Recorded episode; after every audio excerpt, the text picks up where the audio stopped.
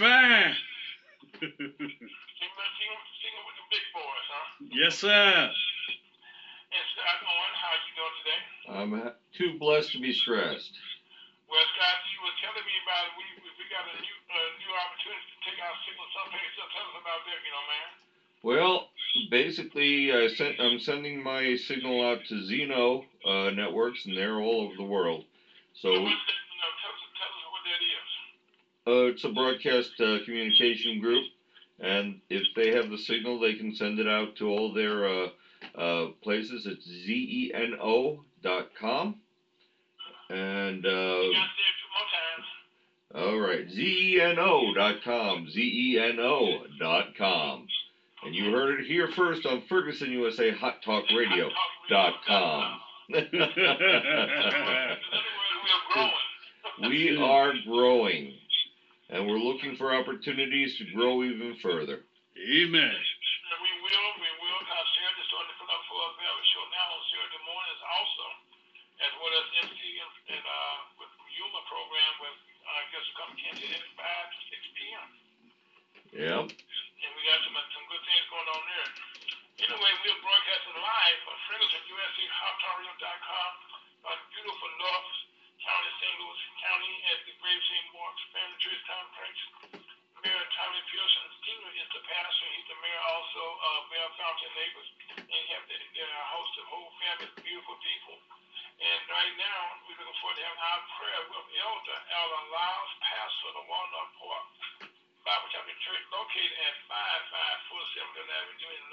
North St. Louis. Suits you right along. That's the Walnut To right. Bible Chapel To the right. Uh, uh, Elder, Elder Lyles at 5547 Avenue, St. Louis, Missouri, 63120. That's the voice here in the background is the elder, is the elder and the pastor, Reverend Lyles, at the Walnut Park Bible Chapel Church, 5547 Avenue, St. Louis, Missouri. Reb, you have some afternoon check. Same you. Let's bow our heads. Yes, sir. Heavenly Father, we continue to thank you for your wonderful gospel. How that Christ died for our sin, was buried, and rose again. And I continue believing to the saving of the soul, continues to make heaven your home before you sleep and after you sleep. Heavenly Father, we thank you. We already seated in heavenly places in Christ Jesus. And Heavenly Father, we thank that our name is already written in the book of life. And the reason why my name is written in the book of life because I'm a born again believer. And everybody else that don't know that, that's when you already know before you even go to heaven that your book is written in the book of life when you believe the death, burial, and resurrection of Jesus Christ. And Lord, we ask you to bless the sick all over in the universe, Heavenly Father. Take care of them, Heavenly Father. Let them know you're still on the throne. And no matter what happened, Heavenly Father, you can do everything but fail. And Heavenly Father, we just ask you to bless this uh, program in your most darling Son, Jesus' name. Amen. Well, Rev, we thank you for that prayer. You know, you know, we always say prayers up, bless down. You know, and we have seen that take us, take us to a, a mighty, mighty way as we look back for how first we came from. You know, that's you got to understand. Look back where you were and where you are now. You can appreciate how good God been to you. You know what I'm saying? Amen. So, without further ado, Elder Allen Lyles, what do you have for us this Saturday, sir? Well, the topic this is a book that you never heard Well, I haven't.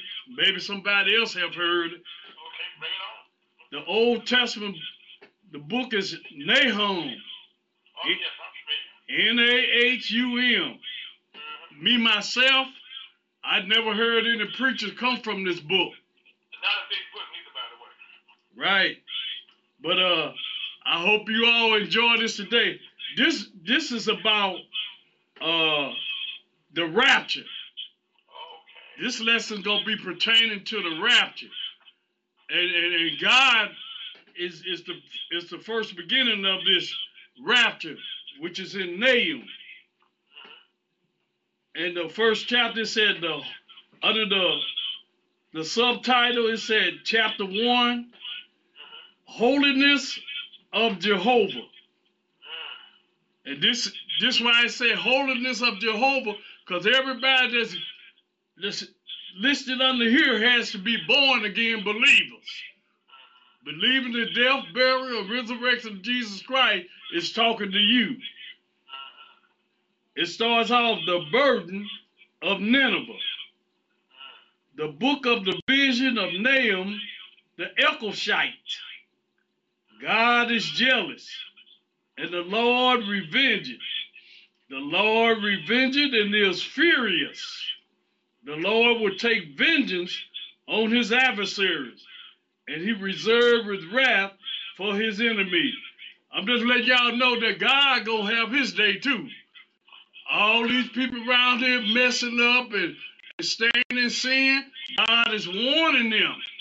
Get right. Get right with God and Jesus Christ. You know, Rev, I have to jump in there and say, all through the Bible, he tells you that he's a jealous God and he has destroyed nations, okay, who did not change their ways and tell them that you're doing something wrong, you got to do something right and track. And so what you're saying now is biblical, it's been proven all through the Bible and through life. Amen. We serve a jealous God. Yes, sir. He wants to do right. Amen. In verse 3, it said, The Lord is slow to anger. When you slow to anger, even God think before he do something. So why shouldn't we think before we act? and great in power, and will not at all acquit the wicked. The Lord had his way in the whirlwind and in the storm, and the clouds are the dust of his feet. They don't want to accept this, but uh, God is warning the people. And like when you have tornadoes and, and different places be uh, destroyed at different times, God does that for a reason. I don't know the reason why God uh, destroyed them uh, area, but He do. Yes, sir. So the Lord is constantly warning us every day be born again. He rebuked the sea and making it dry and dried up all the rivers. Bashan, language, Carmel, and the flower of Lebanon languish. The mountain quake at him, and the hills melt and the earth is burned at his presence. He's a consuming fire. Look out! yeah! the world and all that dwelleth therein. Who can stand before his indignation? And who can abide in the fierceness of his anger?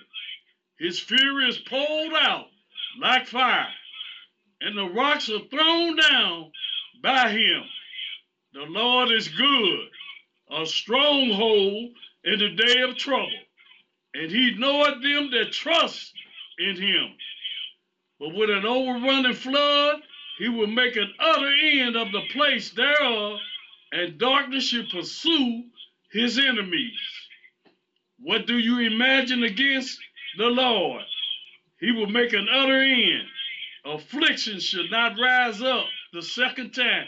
In other words, I want y'all to know that this what done happen now, this sin and wickedness, ain't gonna happen no more.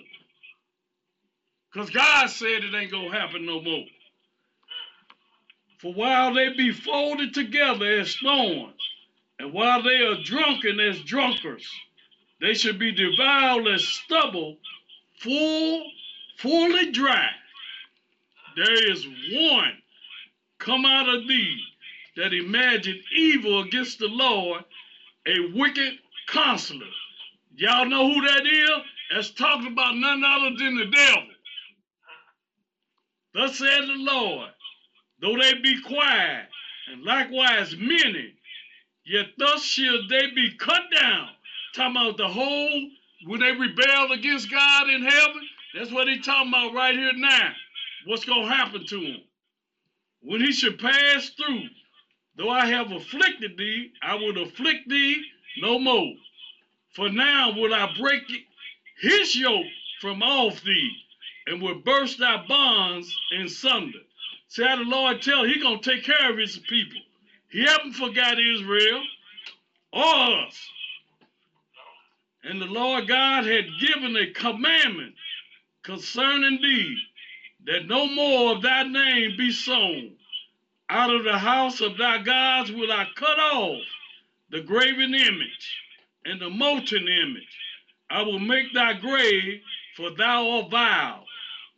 Behold, upon the mountains, the feet of him that bring good tidings, talking about the death, burial, and resurrection of Jesus Christ, that publish peace. O Judah, keep thy solemn feast, perform thy vows, for the wicked should no more pass through thee. He is utterly cut off. Here's some more with this, to go with this. That is talking about the rapture of the church and this and all that too. I, I want to go to uh, Isaiah. Let me go back to Isaiah and it'll bring out a little bit more from the book of Nahum. Nahum. And uh, this will be uh, Isaiah 2, verse 9. 9 through 22. But I'm gonna try to stay, I'm gonna try to bring much as I can. And the mean man bow down, and the great man humble himself. Therefore forgive them not. Enter into the rock and hide thee in the dust for fear of the Lord and for the glory of his majesty. That's what's going to be taking place in the in the in the war, Armageddon, the war of Armageddon. The lofty looks of man should be humble, and the haughtiness of men should be bowed down, and the Lord alone should be exalted in that day. For the day of the Lord of hosts should be upon everyone that is proud and lofty, and upon everyone that is lifted up.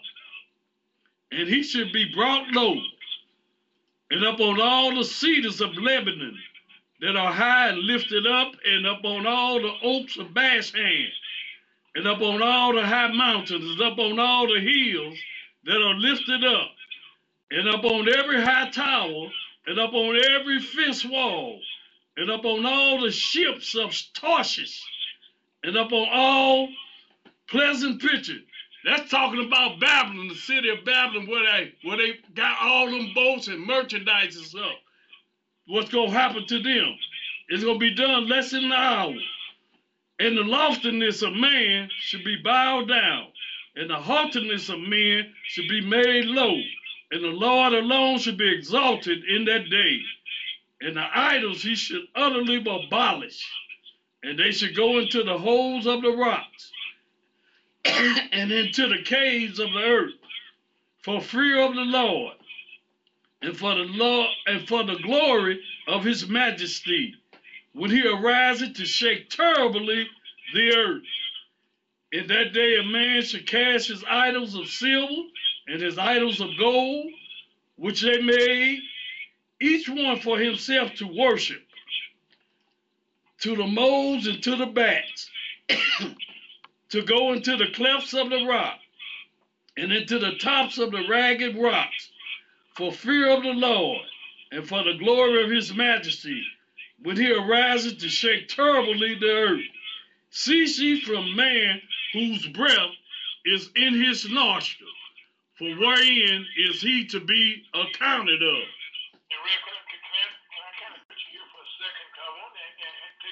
Okay, so we can discuss, okay, how you brought those two things together, okay, how was telling you, okay, about, about, about the rapture and what is going to take place, okay, the beauty of that.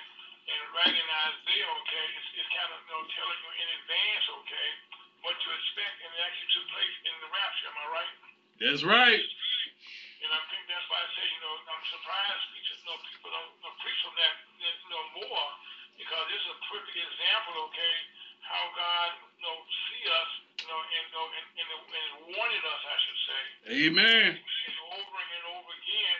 But if we don't take time to listen to what He's showing us, and I think now, you know, that as we look around, we say this all the time, you know, you know, the, you know, the floods, the fires, you know, the, the hurricanes, volcanoes. I can't tell you, you know, what he's, what he's not showing us, and people still not listening. Amen.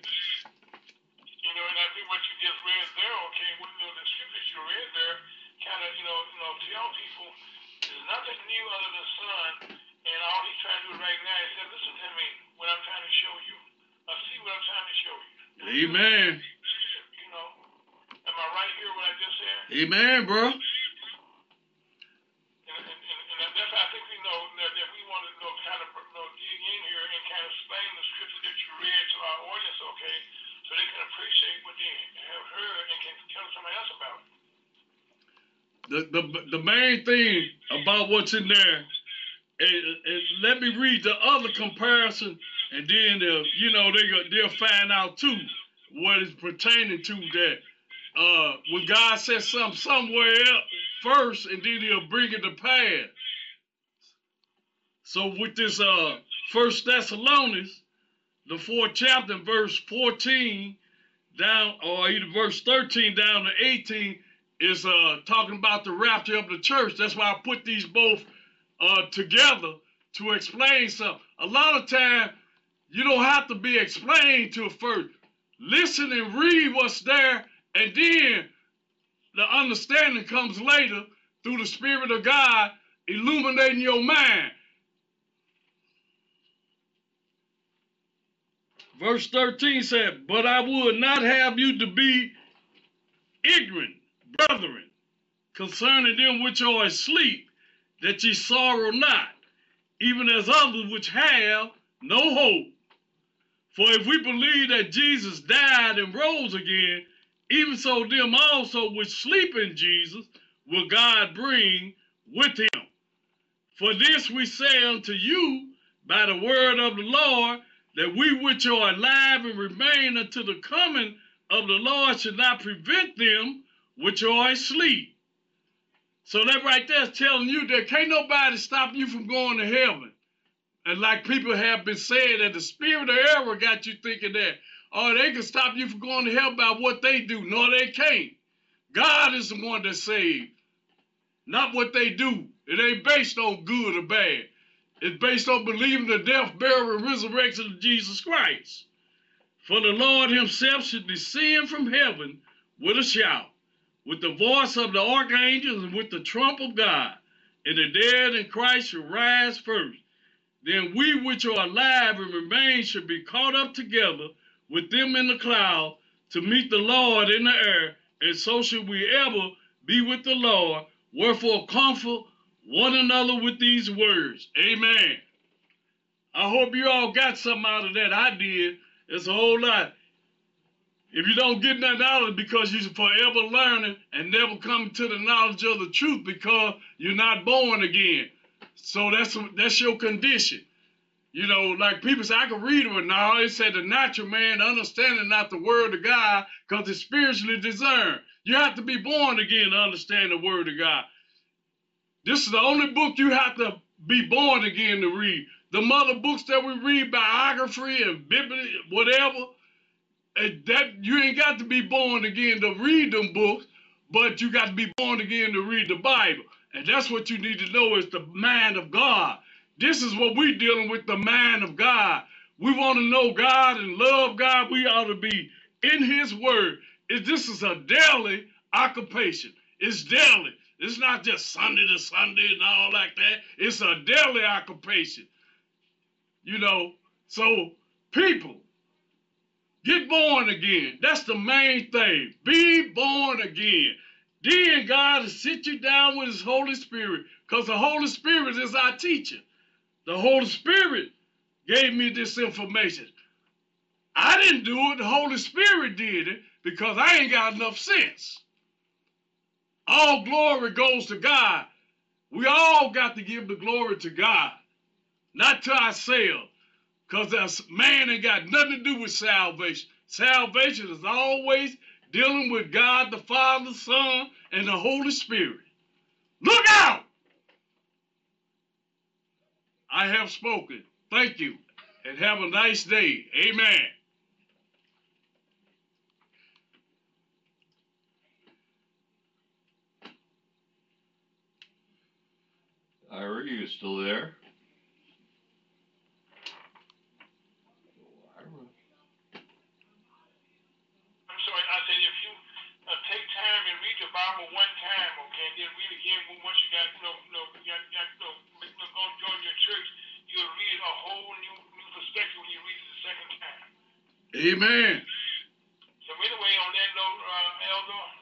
Al Allow, thank you for the beautiful rendition of, of the Spirit there to explain to us what we didn't know, what we need to know. This is the first in USA, hottalkreal.com on that beautiful Saturday afternoon. Yes, with the sun just popped out. My God, so real, so awesome, guys. Amen.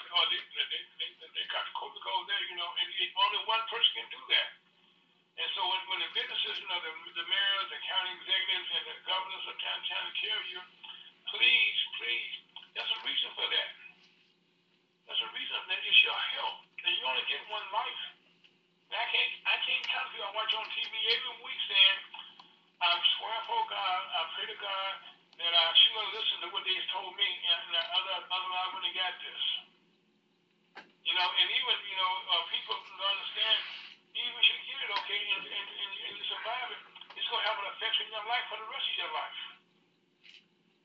I mean, so this is something that's, you know, that, uh, call it a plague, call it what you want to call it, but it went around the whole world. And this is happening not just in in St. Louis or Kansas City or New York or Chicago. This is some serious business. And, and now the good part about this, the good part about this, okay, the numbers are starting to slow down.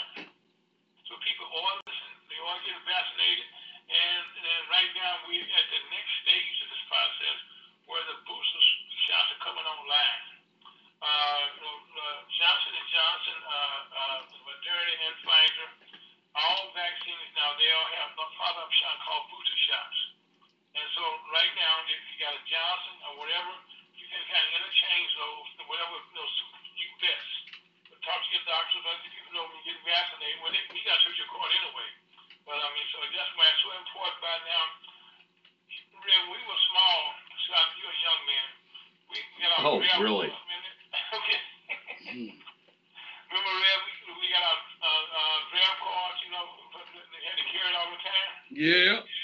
Well, right now, that's the new piece you to carry all the time now is your vaccine card with you, show people that you're vaccinated. So right now, that's an extra thing to carry, but technology means so take a picture and put it in your cell phone. I mean, but now you do have something that kind of verifies that, and, and that's and that's a good thing that people can now let people know, okay, that I'm okay, because a lot of places people go, you can't look at a person and say they're vaccinated or not. I mean, you cannot tell, you know, you know, you know that uh, because you're not wearing a mask. You know, here in Missouri, uh, unfortunately, our governor and, and our attorney general, uh, who are two Republicans right now, who just suing, suing and suing and suing and suing. And what gets me, okay, it's not their money that they're wasting. Say, say, Al, can I read some? Yeah, go ahead. And uh, it's this is coming from the scriptures. Sure. I mean, this is coming from the mind of God, uh, who uh takes care of everything in the universe. All the medicine and stuff that have been brought out now up to the day, God is still the one that makes it work for individuals. Thank you very much. God is. Yes, it is. And See? that, and that's the thing. See, God spoke His word. His word was in here in Jeremiah 30 and 17. It said, "For I will restore health to you and heal you of your wounds," said the Lord. Amen. Did He say in Jeremiah 30 13? There is no one to plead your cause that you may bound up. You have no healing medicine. I have, God has spoken. Well, Rev, again, uh, that's a timely, and that's why I said, uh, please get your vaccinations, wear your face mask. Uh, uh, this is an airborne, and we're not sure. We're going into the flu season. Also, please get your flu shots. Also, I mean, these it's a combination of things that's going on. But again, also uh, one of the things that coming into the holiday season uh, for Halloween tomorrow. Uh, please, uh, please, please, please protect your young people that's out there. You know, uh, make sure they have their mask on.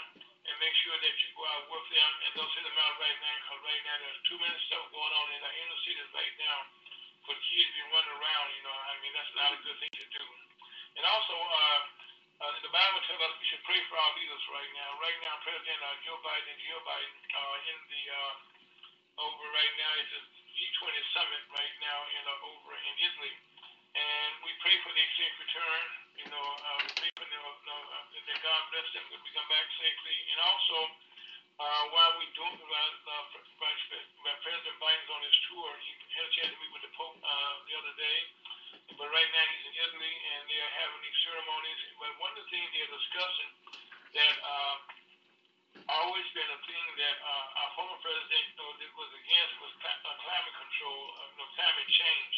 And so that's one thing now that uh, countries are happy to see United States is now want to participate uh, in, in, you know, in climate control, you know, in, uh, making our countries as safe as possibly can be. Because no matter what you say, if you look around, you know, we all can see some things, uh, even even like you know this on the East Coast, you know, it's like unbelievable. Like in, on on the West Coast, all of a sudden they had rains out of nowhere. they got that much rain in, in, in months all of a sudden. So that's why I said that. And but but when the when the when the forests have been burned down, then you go have some mudslides. So I mean, it, so this is to affect you know, our economy, which comes around now. While we have these uh, log jams, they call them, not in the just in the ports. But the farmers right now are having problems, you know, getting their, you know, getting their crops because, you know, uh, you know, because of the rains and flooding, uh, the, the heat or whatever. But one piece of good news, though, uh, I heard today that uh, John Deere was on strike for, for, for a little extended period of time here, but they are right now saying they are they're going into negotiation. Okay, they may be in that strike. Now, why not bring that up? Well, the farmers get most of their parts for the equipment from John Deere. So if you got a broke tractor or uh, combine or what you want to call it, it is broke for one piece, that means that's going to affect all of us because you know the potatoes, you know the, the onions, which you get in your market, okay, uh, may not get to your table, and that's why you go to your stores now, you see a lot of empty shelves. You know, a lot of you know people saying we don't have this, and, and a lot of restaurants are closing down because the price of getting what they want to get is so expensive nowadays. I mean, you go, go out to buy you a someplace. Okay, it's a fish or something. Well, again, this affects you know the, you know, the, the rains and the, and the floods and stuff. That affects all of that. So this all kind of plays together, okay? You know, in a, in a roundabout way, and that's why uh, you know we uh, happy to see that some progress has been made, and also in D.C. Uh, uh, the word is, and I say word is that uh, you know that, that finally uh, the Build Back Better and the infrastructure bills are coming together.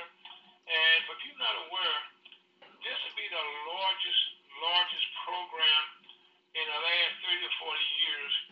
The interstate highway. I talked to a friend of mine this morning, and he was over in Wichita, Kansas. He was driving along. He said, I'm just you know, just amazed, okay, how the interstate highway was put together in, back in, in, in the 50s right now, two lane highways. In some places, that's all we have right now. So it's time to go back and make those four lane highways. Say, Ira, can I uh read some more information to No, no, no, to give them? no, no, Red, we don't take time now right now, okay? Okay, Okay, we have, we have some guests coming in, we don't take time today, okay? all right. Okay, and so right now, okay, uh, maybe we, we, when we get out here talking about it, like one of the things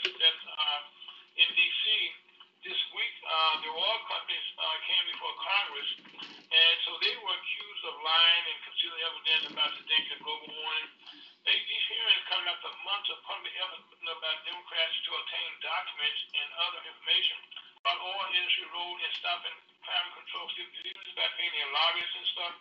Well, right now, all the research is being done, and while they were having this discussion, okay, now one of them denied that they were doing these things. And that's a serious thing right now. That we have some serious issues that we're trying to deal that we are dealing with. We're dealing with. And one of the things is, you know, uh, we talk about electric energy and electric cars and stuff like that. Well, even as we speak, that is becoming a reality.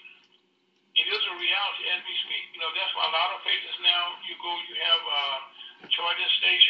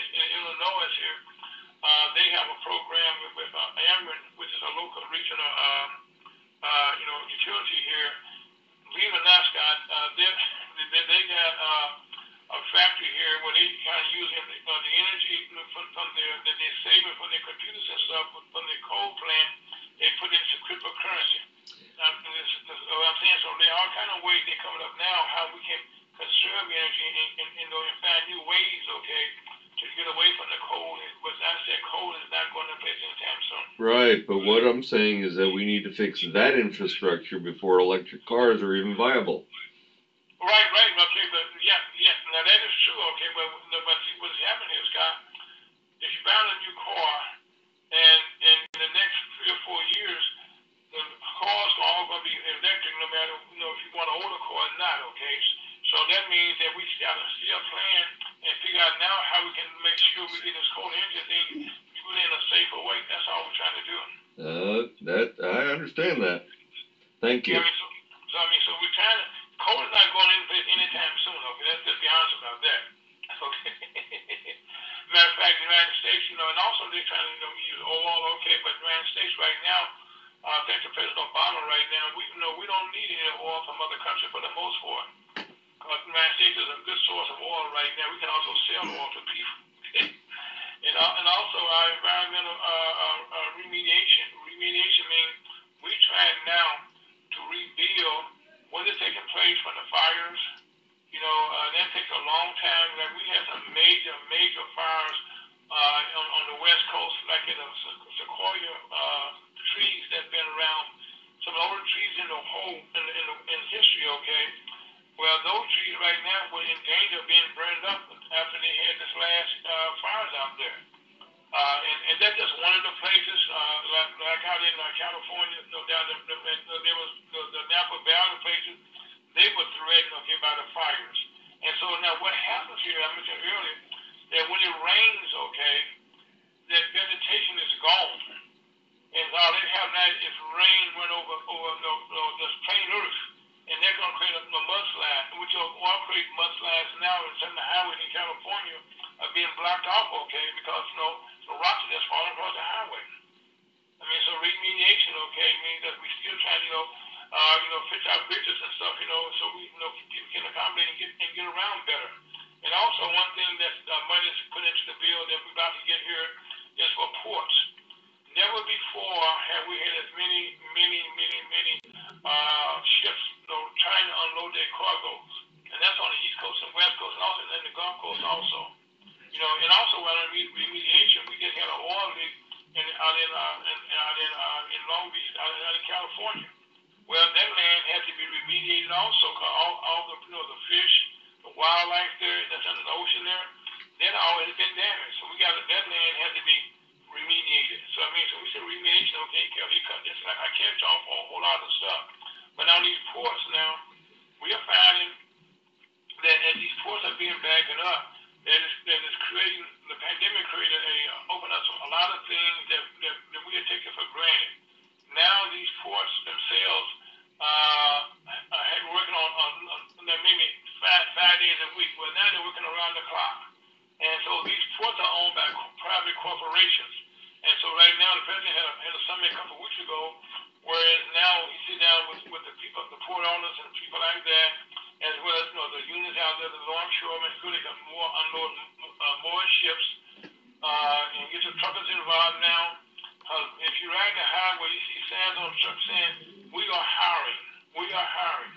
But again, I go back to the highways. Those trucks run over the highways. So again, we got to have you know our, our, our highways improved.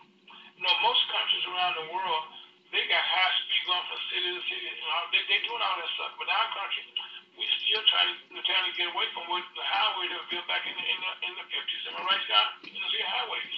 That's right. They were built by uh, Dwight D. Eisenhower. Yes, they, and that was a uh, you know that was a long time ago. Yes, sir. And so right now keep saying we're going to do this, and finally, uh, what President Biden has done, okay, is put together a lot big old bill that's got a whole lot of things that we're trying to come up to be to a comparison to other countries that, that we can get our people around. This is going to help everybody. You know, you see a high tide raise all ships. Well, this is going to affect somebody. It's going to affect you in your daycare, you know, with your kids.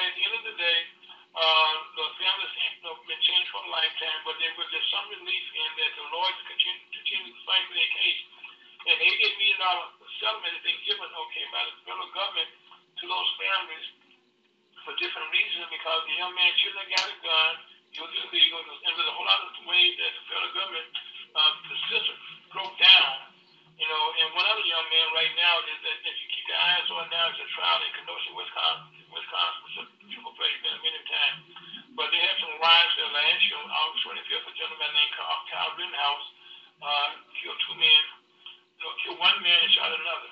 Now, they're in court. Normally, the, the word they use, because those gentlemen would be called victim, victims. But the judge, you had to have a judge's rule here. The judge said, I don't know, they, you can't call them victims. They're either rioters, looters, or uh, uh, arsonists. And he said he does this because the word victim is a loaded word. So, which it is. Now, having said that, uh, one last thing. Across the country, we're watching uh, in your neighborhood, uh, maybe on the state level, the state maps are being drawn for your state legislators, for your senators, and for your uh, uh, representatives in all states, no matter where you are, and also no matter the city you're in. They're drawing maps, you know, for your councils, for your uh, for the seats on those boards. So please watch what's going on in Pittsburgh because the people that are being put in these positions, okay, in these districts, will be there for the next 10 years. And this is why it's so important for the census for you to be counted. Because this is why they've drawn the maps now, and, and the money that comes from the federal government to your city or to your town will depend on these maps. But then, no, Scott, uh, we got a beautiful show for you. My name is Aaron Fowlkes. This is the Lunch with Lunch with Commerce. Scott, take it out of here.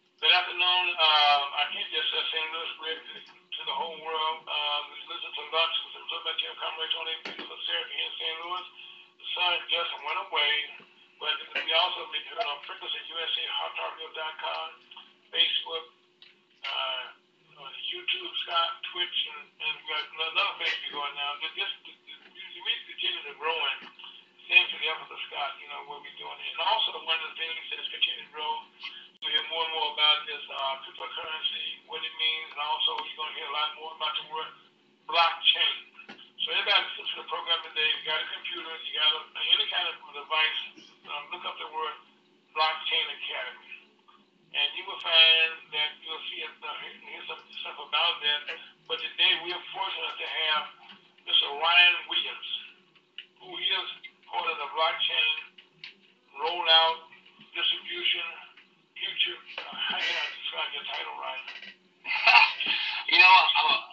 partnership guy, so uh, I guess you could Okay. say blockchain partnerships is what is, is what's coming to the world's doorstep. Um, that's what blockchain is. It's a partnership with one another without the need for trust. It's a whole new way of looking at the world. Yes, and I think that's probably the best way to know. And, uh, and, and one of the things that Ryan has done is that uh, he's partnered with the uh, NASDAQ Chamber of Commerce, and we have a program that we've been put together. We're going to talk a little bit about more about later on. But first of all, uh, when people hear the word blockchain academy, and, and if you go to go to I'm say our website, because I've been working with Ryan for the last couple of months, okay, we're trying to get them done here. And you go to the website, and you look at a lot of stuff. Can you kind of explain to people right now when they first go there, what should they look for, and, and what did they what did they what should they look for? Yeah, absolutely. So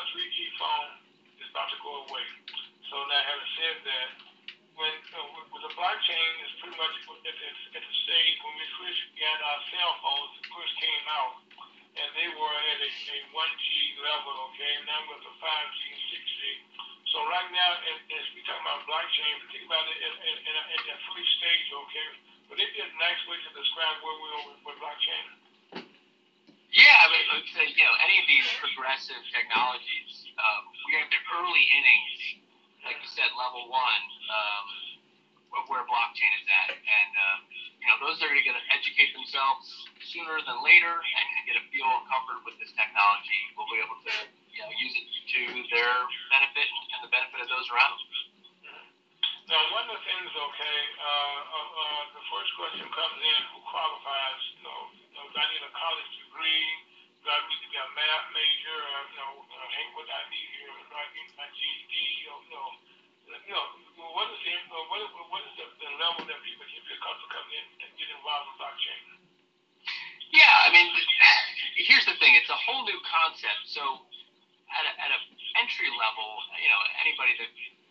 learn this stuff, at least you know, at the high level, they should have 10th grade reading and math skills and reading comprehension, just because they are heady, new, different topics. Again, just like when any new technology comes out, you know, um, anybody can read on it, watch a video. So it's just those first steps. But then other folks um, might have come in with other backgrounds, like two or ten years, you know, development experience as a developer or running a business. Um, so they're coming at it from different perspectives, but everyone should really be able to get that first rung, that first layer of understanding. You have high school students that aren't quite ready for 10th grade reading and math skills and have that, but they can get a lot of these concepts. They're, they're more fungible uh, in terms of what they can receive information wise and run with. It's more the uh, older population that has to kind of come around and, and really grapple with this new way of operating. Okay, and so, I, and so, I, so I, and one of the things that uh, people hear this now, how does blockchain uh, relate to cryptocurrency? Well, blockchain is actually the technology underpinning cryptocurrency. So that's what actually gives cryptocurrency its value. Okay, explain that, if you don't mind. Yeah, so uh, right now, everything that's value that we value in the world, whether it's a company in the stock market or the US dollar, it's a shared belief, right? Um, based on a community that says that the dollar is worth this amount, and I'm, and I'm willing to exchange that value for a good or service. Blockchain um, takes that dollar and it's not controlled by any one central government or um, you know a stockholder. Let's take Facebook for example, very centralized. You own a share of Facebook. Um, kind of buy into the leadership um, of, of that platform. But who owns the platform? You know, everything that's out there to date is owned typically by central authorities, whether it's government or a CEO or you know, these operating bodies. Blockchain is different in the sense that with cryptocurrencies, the value is being distributed and the value is by the value creators on the platform. So you, I'm just going to draw some analogies. So YouTube, imagine YouTube, except 99% of all the value created on the YouTube channels goes to the value creator as opposed to you know, Google, who owns YouTube, right? So it's this hollowing out of um, kind of these central authorities and, providing more strength and value to individuals and groups. Um, it's just one of those things that, again, just like the internet, just like these new technologies, you have to sit with it, spend time with it, buy one cryptocurrency just to get some feel, uh, you know, and get some information, just to get some buy-in. You know, you can buy one one thousandth of a Bitcoin and uh, own a piece of it. You don't have to buy a whole Bitcoin that's worth sixty thousand dollars an hour.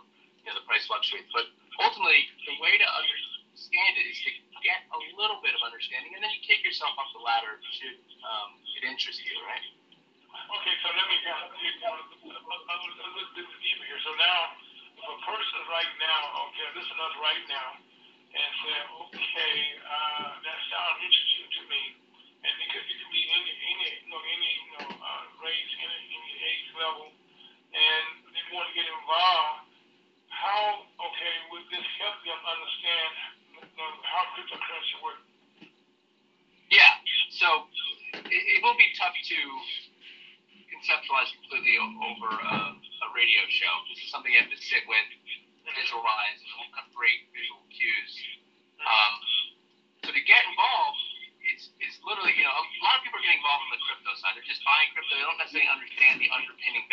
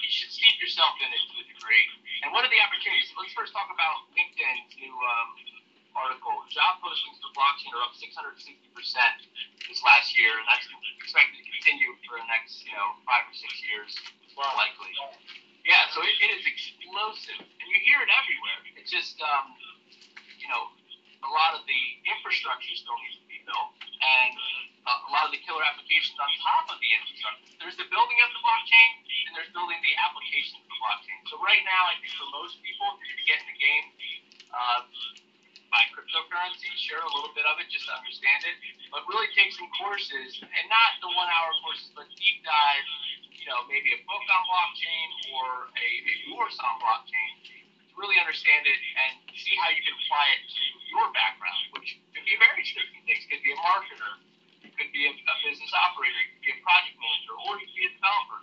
And so you have to kind of come at this technology with what skills you already have, and if you don't have any skills, learn the basics and your, you know, your aptitude, what your interests lie, that will direct you where to go. Just like internet, you know, the internet has something for everyone, as will blockchain. So it's, it's about getting into this um, mindset of this new way of operating on the internet and steeping yourself in it.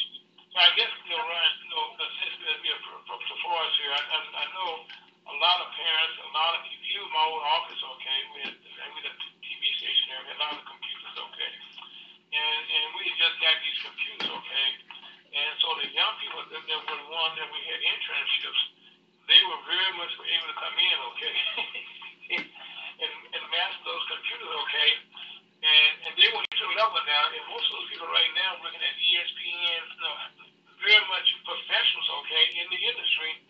That, that we in those days we didn't understand how that worked, okay. Or you know, some I had a nephew that always went to the basement, and all he did was play video games. And now, Right, and, and, now that's a profession. now it's a video, it's a business profession. Right. Yeah. Gaming gaming's going to be huge going forward. In fact, uh, I think it's going to be one of our biggest businesses as we all need more entertainment to fill up our time. Yeah, right. I mean, and, that, and that's why I'm saying, you know, uh, as we look, look at this opportunity, you know, with, uh, with, with, uh, with the Blockchain Academy, that uh, I see us, okay, as being the, uh, uh, uh, you know, is, is, is working in such a way that uh, if you look at it, it, it can benefit you, you know, to understand or play with it, for lack of a better description. Yeah, absolutely. And, but but the students have to have the tools, right? You need a laptop. And, There we go. And, and that's really the resources we need to work with foundations and workforce investment boards in the state of Missouri, for example, to really get an interested cohort of, of folks together to start learning about it. And then those that are really committed, maybe, you know, passing and getting initial credential or, or uh, certification, you know, then we can go to others and say, listen, we want to build a cohort of, you know, 50 folks in Missouri or St. Louis specifically and, say, listen, let's make this a little blockchain hub and let's equip them with the equipment to do it. And if we do that, we give them resources and skills, you know, things will happen, things will build, and, and maybe, you know, not everything has to happen in Silicon Valley. It should be happening locally. These opportunities are everywhere. Yeah, you know, one, one, one, one, I don't know if you're probably aware, uh, here in St. Louis, uh, we are becoming, uh, like, uh, in the, in the Midwest or the middle of the country, uh, where a lot of the corporations right now are bringing their technologies here for people because it's less expensive to live here in St. Louis. Yeah, You Pittsburgh, all these, yeah, cities, absolutely. Yeah, you know, and so now, but I have said that now, if a person is now, we're gonna step to the forest now, they, they go to the website and they're looking at uh, the different opportunities, then we can go now. We'll say one of the programs, which is not, we're not, we're not, we're not, we're not see online here, that, uh, I met uh, Ryan through the, uh, uh, uh, uh, program that we have, uh, called Everything, that's not true, it's the, um, uh, uh, we have a website from the National Chamber of Commerce that we can collaborate with called uh, the um, Oh, American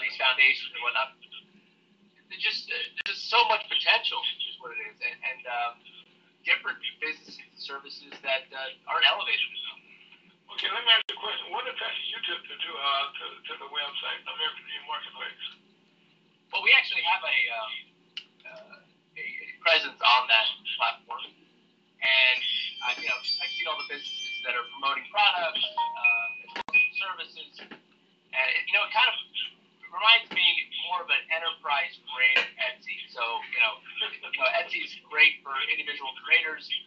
This, kind of really helps promote black-owned businesses to give them a larger presence than they would have maybe through a local network. And so I just feel like um, the amplification, you know, in an organized format and a platform like that, that's what makes, you know, that's what makes Amazon uh, so successful. They, they've organized products and services so well, distributed so well, but, you know, uh,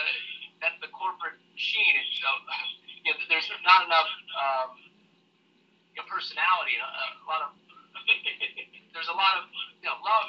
People attach themselves to brands and people that are running these organizations, and so that's what we want to support. And I think uh, that, that platform is, is beginning to really accomplish that.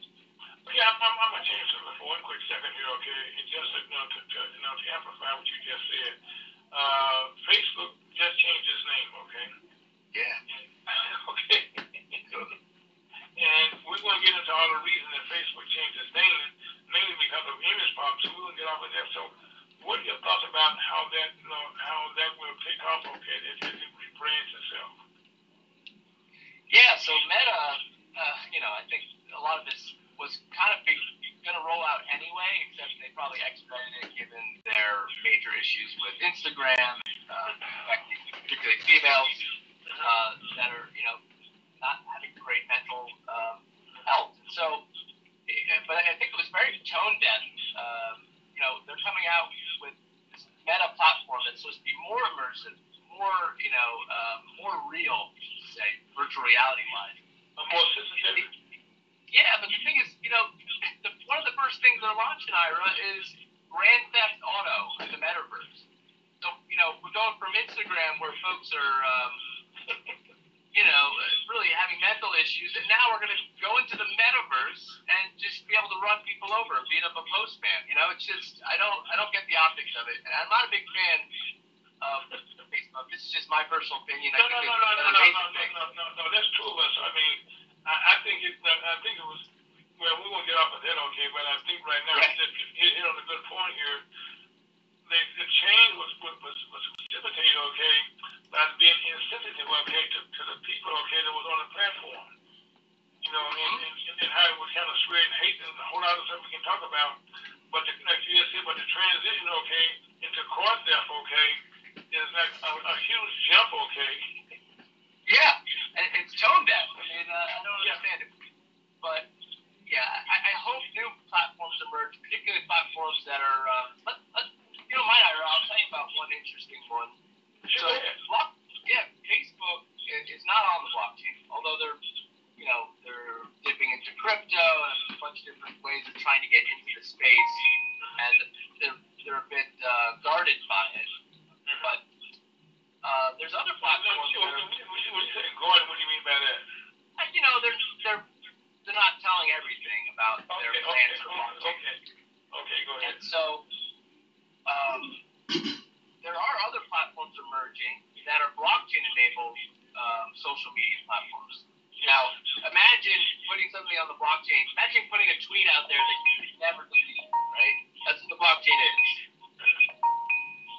You, you some noise in the background, that's what you're I got it cut No. I'm in a car. Uh, should be me. I got it cut off. Uh, okay, Sorry about I don't know what I keep saying. So, Voice.com is a is an example. Uh, it's funny that here's a quick interesting fact there. Voice.com, literally the domain name was bought for thirty million dollars.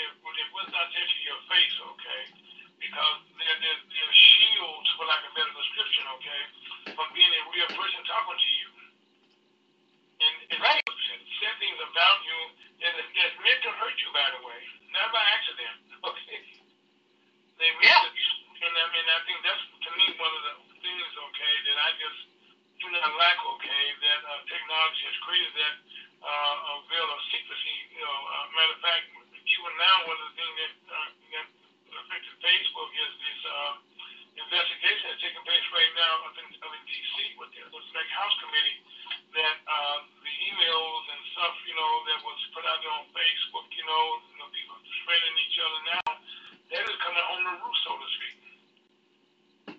Yeah, and I feel like you know we've had this mantra for the last 20 years that interconnectedness online uh, will bring people together. Mm-hmm. While it may connect more people, it doesn't necessarily, you know, technology is starting to maybe divide us to some degree, right? Um, It is. and it, yeah, it really is. And you know, it, it doesn't just not just in the meta world that Facebook's pushing us into, or the existing internet. You know, it even gets into weaponry. Right? We're, we're bombing people we don't even see anymore, right? It, it, we're we're using technologies to a point, uh, macro and micro. And, you know, this is something I I don't think you and I talked, talked about previously, but I believe humanity we're in a era where you know it's kind of like we're in our technological adolescence, right? So oh, yes. Okay. you know, and, and when you get your driver's license at 17, um, you know, you're not necessarily safe on the roads per se. You don't really understand the rules. You don't have the, the muscle memory.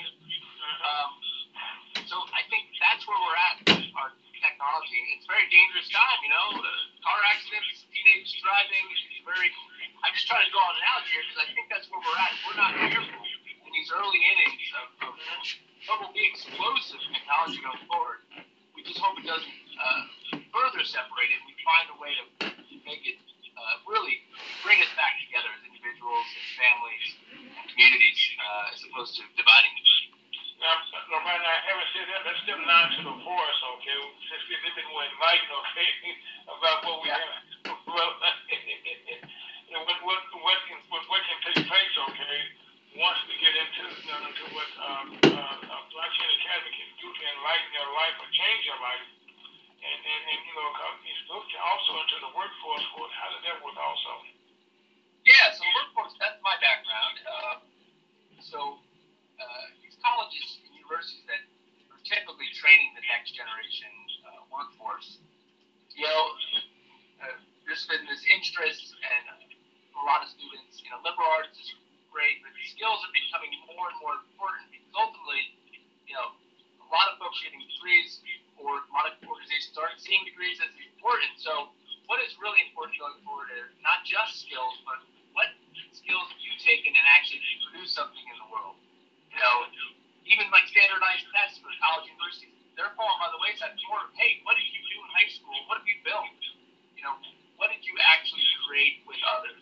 Is seeing as more valuable, and I think that's that's trickling into workplace as well. So when people are hiring, it's not necessarily do you have that degree, it's what have you built and how can you bring those that experience with you. So let me just uh, zoom out for one second. So applying technology to skills, right? So the, have any, Ira, have you ever heard of digital badges? Uh, briefly, but I, uh, I was in passing, though. I just, you know, something you hear about, you know, but I didn't, you know. Was, Yeah. It, it's kind of been, um, you know, it's been in video games. You earn this badge, you get this credential. You Right, right. Weight, know, Weight Watchers may get a badge. You know, but this is we're starting to badge skills, right? So when you get a certification, it doesn't just go up on the wall. It now is a digital badge that has metadata. Basically, when you click on it, you see Ira has this certification in blockchain, uh, and he, he can develop on this platform, right? And so the more we get these that are specific and tied to individuals, Ira, on the workforce side of things, um, employers will be able to say, in St. Louis, I need somebody with this skill and this number of years of experience. You can target recruit that individual because you know that they have verified skills. This is where workforce is going.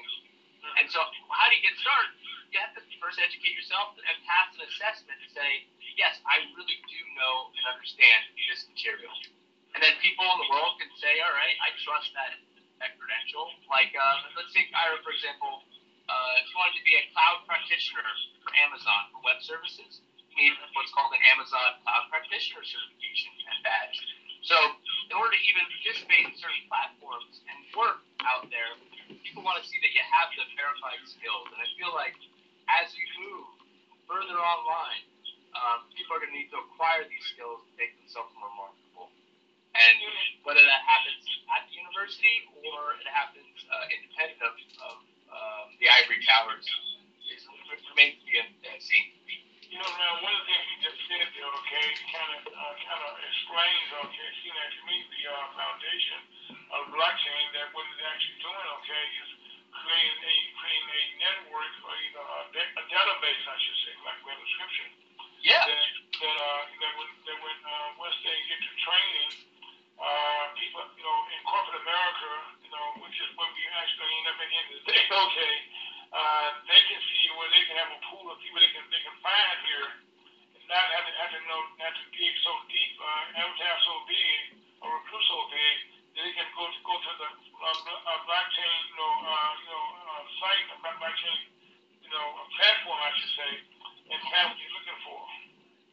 That's exactly right, and it, it's about interoperability. So there are already actually these platforms out there. Uh, Credly is a big one, where they badge things for Microsoft and a bunch of other things. So they're already out there. It's, it's like the internet. You don't quite understand how algorithms work, or when you click send on your email, you don't understand what's going on in the background there. But you know, you understand its use case, right? You understand its value. And so, so- but just, just around this, that you take it, that explain what when you sin. Sorry, say that again. Explain what happened when you hit sin. well, that's that's my point. Is uh, you know, I'm actually not an, an expert on uh, how email works, and so, but, but you don't you don't have to be an expert on how email works or how Google's al- algorithm works to be able to use it, right? Use that tool. And so, it's more about how do you use the tools that are out there. Unless you want to build new tools, in which case that's valuable to the world.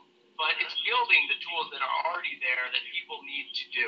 It's just like, you know, becoming a YouTube star. You know, there are certain tools and ways to do things uh, to, to make your uh, channel valuable. And so it's learning these skills and traits that are going to be valuable. And people that not, not just learn, you have to do. And I feel like um, that that's the rub there is that a lot of people want to learn, but you know you have to jump in the arena and um, and actually get to work. Right. So I, we, I was going to say, so that's what we want to try to accomplish with the National Black Chamber of Commerce is, hey, not just learn, but what what can we start building? How can we form teams that uh, compete to maybe disrupt title insurance, or um, you know, how do we put a use case out there where this blockchain is actually making things more secure, more free for everybody that might be, you know, seeking some sort of business of value. Well, one of the things, okay, you know, if if you get ahead of my step ahead of me here, but I want to continue down our road here. But so, so one of the things that, uh, well, once you uh, become part of the blockchain family, for lack of a better description, okay, if, you have access to people, okay, if you have access to you, it doesn't, would that be the right way to describe that?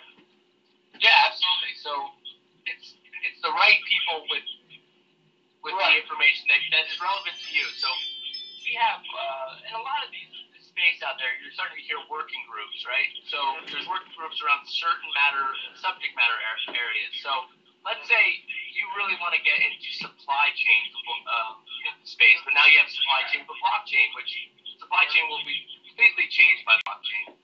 And so there are groups of folks that are already in that space, and then you as a student can jump in and talk to the actual experts that are building applications for supply chain space using blockchain technology. And it's, a, it's kind of like, um, you know, Facebook groups are, are focused around certain things. Uh, National Black Chamber of Commerce will also have these subject matter expert groups uh, that their students be able to avail themselves of. Uh, so wh- wh- whatever their interest is. Mhm. the, the one thing is okay, you know, you, you hit on their uh, supply chain because right now we all are aware right now of a, of a, of a blockchain. I mean, I mean supply chain, supply chain shortage, okay, in our everyday lives. Whereas, you know, we call what the COVID uh, pandemic did, okay, was expose us or reveal to us some of our shortcomings we took for granted. Mainly right now is that how uh, the systems are supposed to connect together now, and they're not connecting together right now, and we see, see some some havoc, like a better description, taking place, especially even our food chains. Uh, like people trying to get stuff for Christmas, okay? People trying to go buy food in advance because they want to get ahead of, ahead of that. So what I see here, okay, with the, the blockchain, we're trying to we're trying to get ahead of the curve, for lack of a better description. Am I putting that right?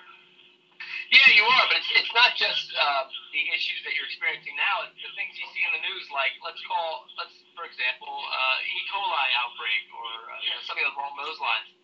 You know, when a batch of lettuce goes bad, and the, the people are getting ill, they take everything off the shelves, right? Everybody's got to throw it all, all away.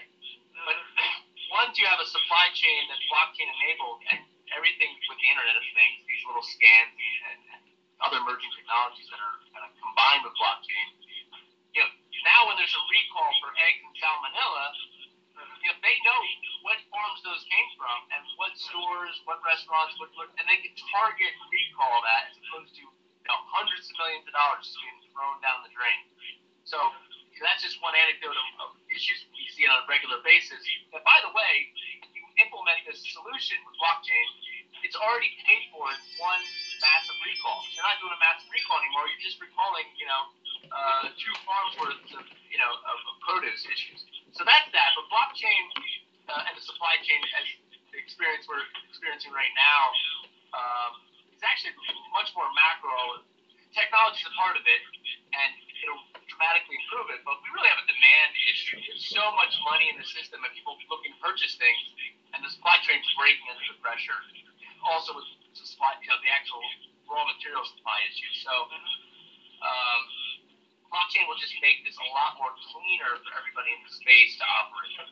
But, but you know, one, one of the things, okay, one of the things that being a little know, know about, uh, you know, uh, electronic grids and stuff, like sometimes uh, on if you got an electronic grid someplace, if one is overloaded, okay, switch to another line, it takes the pressure. You know, Yeah. and, and, you know, and, and, and, and, and nobody actually knows, okay, that there was a problem because, you know, you had things in, in, in the pipeline there you can hey, switch it to, you know, to, you know, to an alternative, okay, and, and nothing be like, you know, it's, it's like on cell phone towers. You know, if, you know, if, if, if there's a bad signal, something, he goes to another tower automatically without you even knowing that. Yeah, I, I, I totally get your analogy. You're 100% right. Yeah, no, I'm, I'm, I'm trying to put, put the right one, okay, but like you're driving along, people not aware on the cell phone towers, you're driving along the highway, your call is constantly being passed off to another tower as you go, as you drive along. And then when you when you have a drop call, okay, you just went into an area where there's no cell phone tower. Right, and you know what? That happens. It happens what? It happens automatically. Automatically. Right, and so that you know with radio transmission and things like that, that's that's easy and it's been around. That technology's been around for a while. But how do we? yeah. Yeah, how do we get um, how do we get these things to happen more automatically with more real assets, uh, not just radio waves? So that's what blockchain will do. You know, there's this thing, there's this notion, not notion, it's actual technology called smart contracts. So imagine something that's on the supply chain, uh, supply chain and um, there's an issue. You can actually program a solution.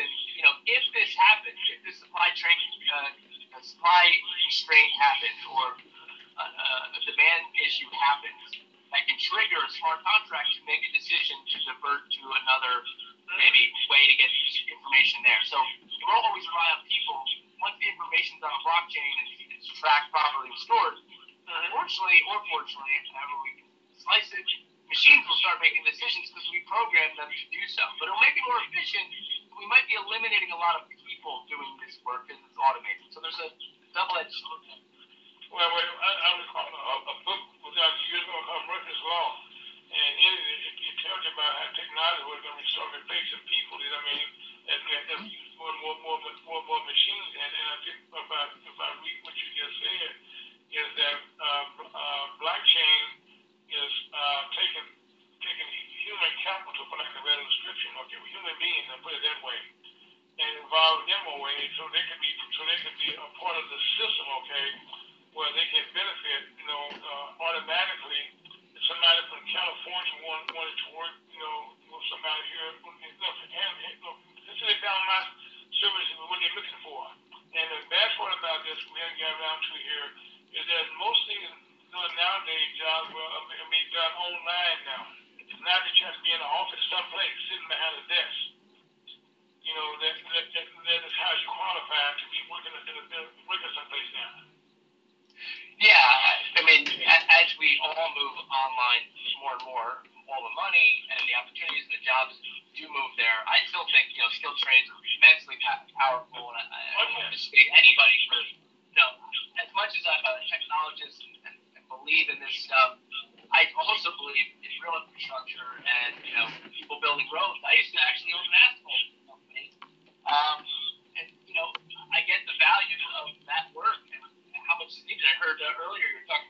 construction on uh, our roads. It's a damn shame in this country we don't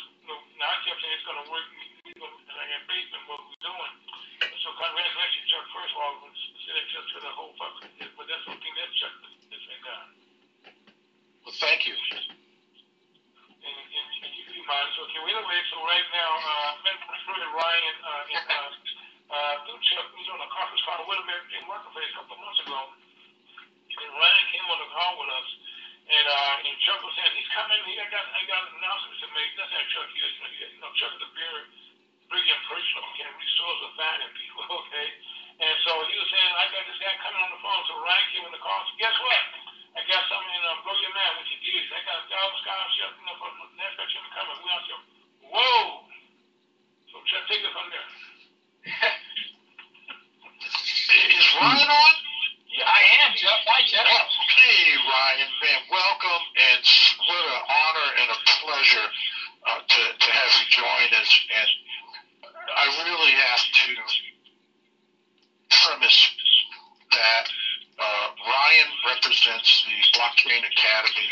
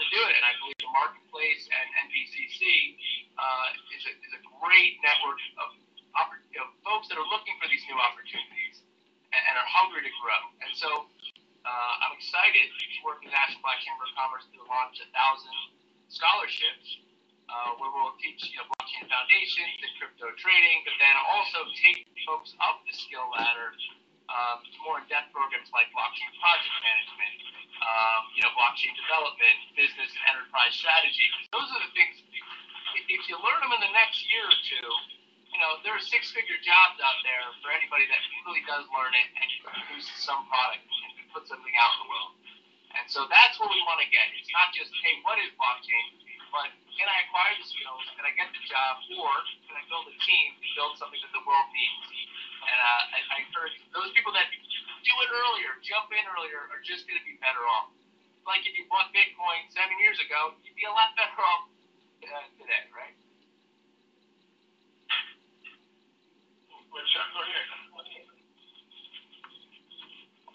Well, Ryan touched on a couple things we really need to drill down on. Sure. And these are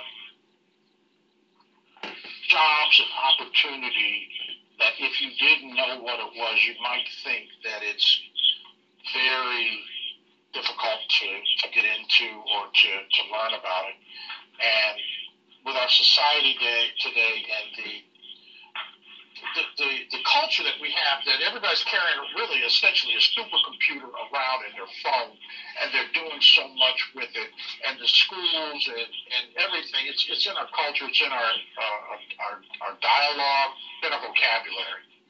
And these types of jobs though surprisingly can be certified based on a six week online course that means you do just like we've all been doing through the pandemic, be on your computer, be on your phone, and you can actually get the training. And upon completion, you then qualify for one of these six figure jobs. And if you go to the Blockchain Academy website, you'll see the companies that uh, these jobs are at, and it's it's it's the Fortune 100 to Fortune 500. Everybody needs blockchain because it involves data moving from one place to another in a safe and secure manner. It's not just financial, but it's all kinds of data.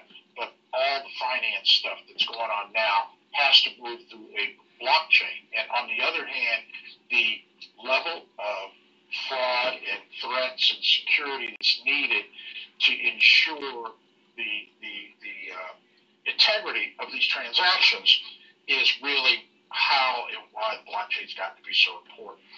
So we're offering scholarships. That means all you got to do is apply for a scholarship or let it know, or we're going to try and reach you as well. But you can go online and complete this, and on completion, you're ready to apply for a job, at least to interview and talk to people about it. But now you're one of a few. And if you knew anything about what happened at the beginning of advent of the need or the awareness of the need for cybersecurity, they were hiring people that basically basically said, I'm willing to learn. I don't know anything about this, but I'm willing to learn. And they go, You're hired. And those people to this day are heads of departments. Many of them are making multiple six figures, well above a hundred thousand. Owning their own company. Yeah. I mean, it, it, yeah, not just getting the job to start a, a company to do that because there were so few jobs, they had to create a company to take on multiple clients. But that's kind of like where we are today and what we're doing. And so this is an opportunity, and it's not perfect. In other words, you don't have to have completed uh, four years of college or even two years for that matter. And we found that when we talk about this type of technology and education, that it isn't necessarily an engineering degree or a, some type of training or exposure that someone had. You know, we're finding we're finding elementary school kids that know how to create a video game. And that's similar to what is involved here because it's a matter of interacting with software, in some cases maybe even writing code, but all that's taught to you uh, in this online curriculum. And if you look, there's all sorts of of, of, of specialities within the curriculum. So some might be financial, some might be like a lot of people you're hearing all this about blockchain. I mean, uh, Bitcoin and how the blockchain is involved with how a Bitcoin is created and transactions occur. This hospitality in- industry, there's almost any place that's taking information in electronically, digitally. So it's uh, it's it's exciting, and we're going to follow through and mentor and coach and assist you in your process, even to the degree that we're going to help you find a job.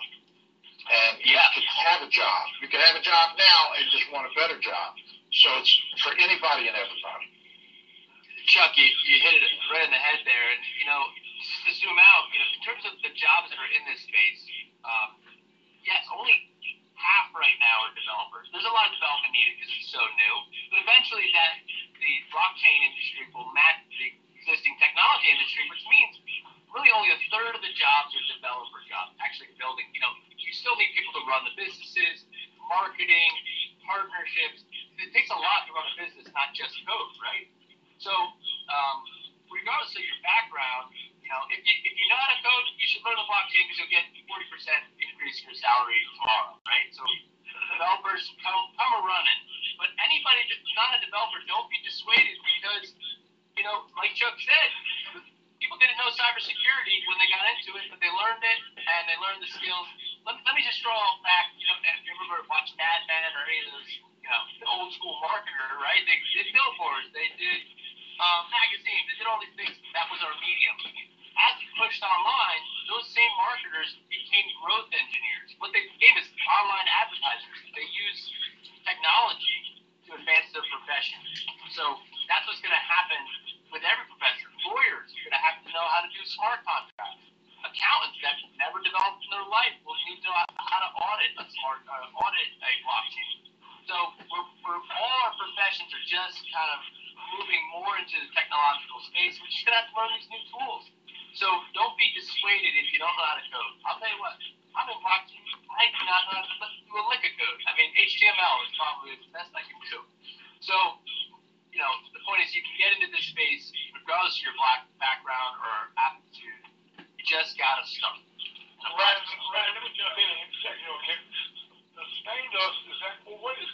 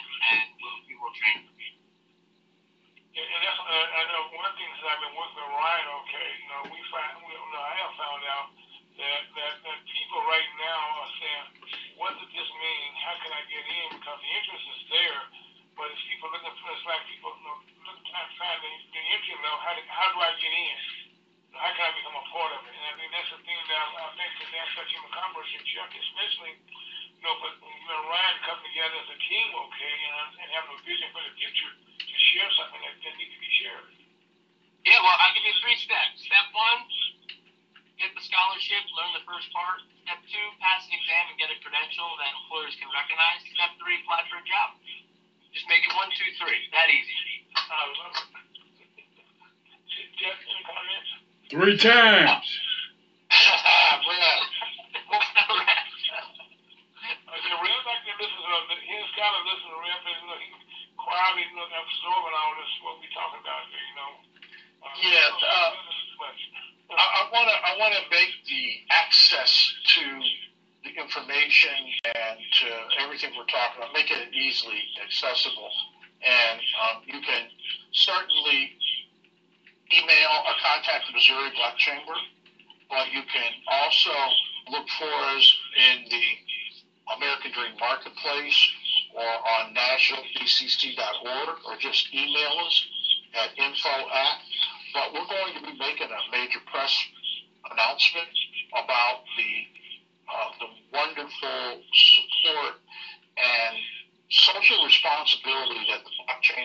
Academy and its supporters, its, its sponsors, have put forth talk about the whole opportunity.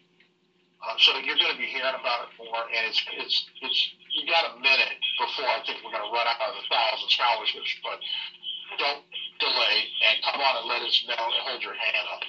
Uh, I want to go further, Ira and, and Ryan, and say that this has led us to to realization that uh, we're, got, we're working on a what used to be called STEM is now called STEAM mm-hmm. uh, uh, education advocacy. So we're coming out with a STEAM initiative, and we have some partners that have been out at these conferences and seeing how much resource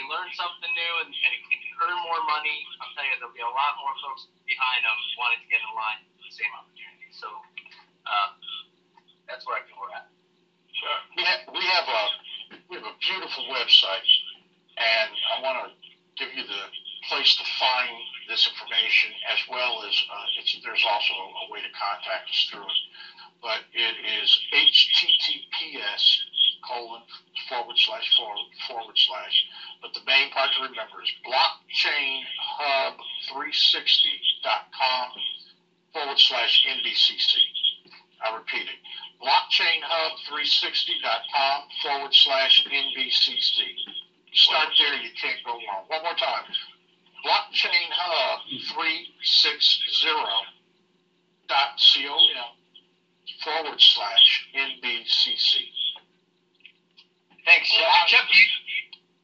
Do you think we can uh, also add a link to the main national site to link out? Absolutely, absolutely. Yeah, we're we're we've got some design edits going on. That's one of the main ones. We're going to put it in it in the national site. Uh, I think we're ready to go. We've taken a little bit of time to figure out what we're doing, and we got so many moving pieces. And then Ira, we really want to bring in uh, the wonderful work you're doing with the historically black colleges and universities uh, for it. We know that everybody's looking for work, especially after they graduate or after they're ready to leave school. So we're really excited about it. Ryan, whatever you need, we're going to do it, and we're going to even reach further into our partner associations and organizations. And we're going to promote the Blockchain Academy and then the Blockchain Association and, and recognize those companies for their commitment to social responsibility in this fashion. Well, thank you. And um, I feel like the, the partnership we're forming now is, is the beginning of something. It could be a lot bigger. Like you bring in the HBCUs, you know, they have a lot of students. So I see students, there's so much energy in this space at that level. Um, for example, we're, we're launching uh, a university versus university crypto trading competition with a, um, a tier one bank uh, trading simulator. A lot of students right now, there's a ton of interest in crypto. And, you know, if we can work with the HBCUs to kind of capture that crypto interest, you know, again, on the trading side where everybody's looking to make money and that's all well and good. But the real value is, is if, if they can learn crypto and then transition and, and have the HBCUs transition students to understanding blockchain technology that underpins all this, that's where the value is. So that's, those are things that, um, we, the Blockchain Academy, not just work with uh, associations like NBCC and these college universities, but the next step, the next wave of, of innovation, I believe is going to happen on the campus. You're already seeing a bunch of these research centers and things like that. But I think more of the student body, not the, not those seeking their PhDs, but how do we get competitions, uh, HBCUs and otherwise, to uh, form teams? So let's take a few of the new blockchains out there.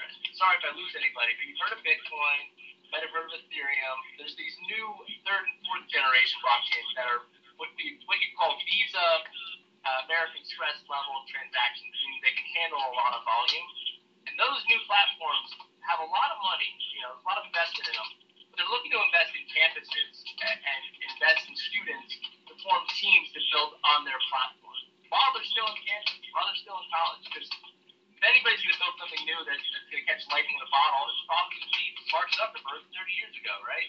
20 years ago.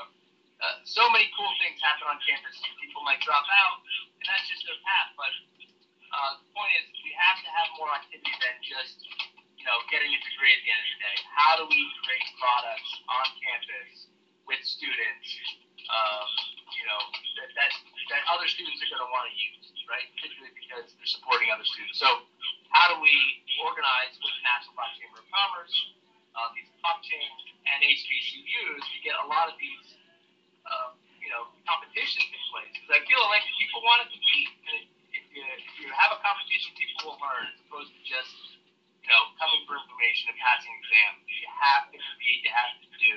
And so, if we can work with NBCC, HBCUs, and these blockchains to uh, have product incubation and hackathons, I think that's ultimately um, what, where the rubber meets the road.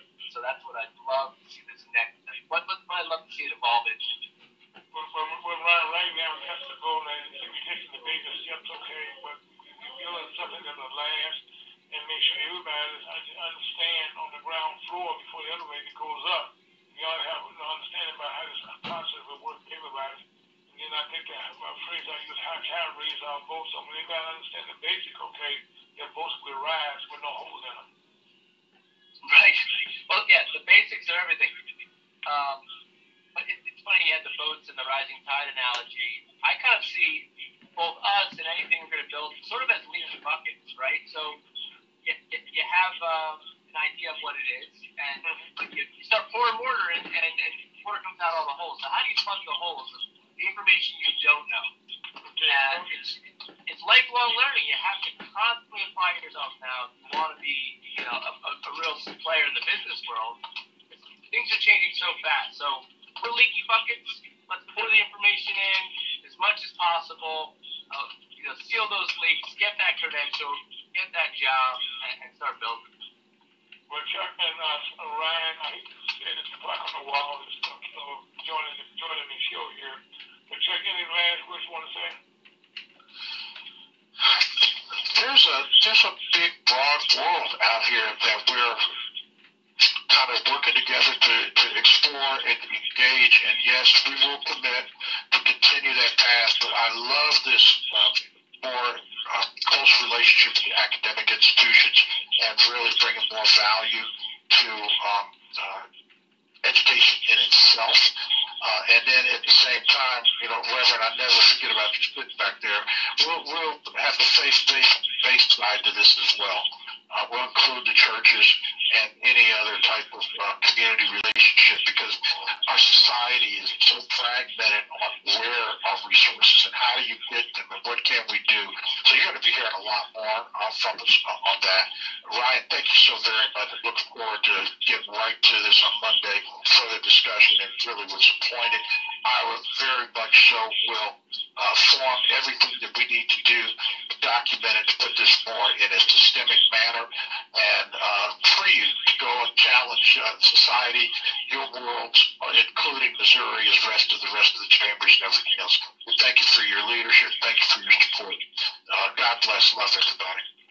That note, my name is Al Fowlkes. That's Chuck. That's Ryan. There's Rev in the background, and that's Scott. We thank you for joining lunch with the Missouri by Kim Converse on a beautiful set afternoon on Ferguson USA, Alternative.com. Please be safe and please wear a mask. Mike. Amen. Amen. Amen.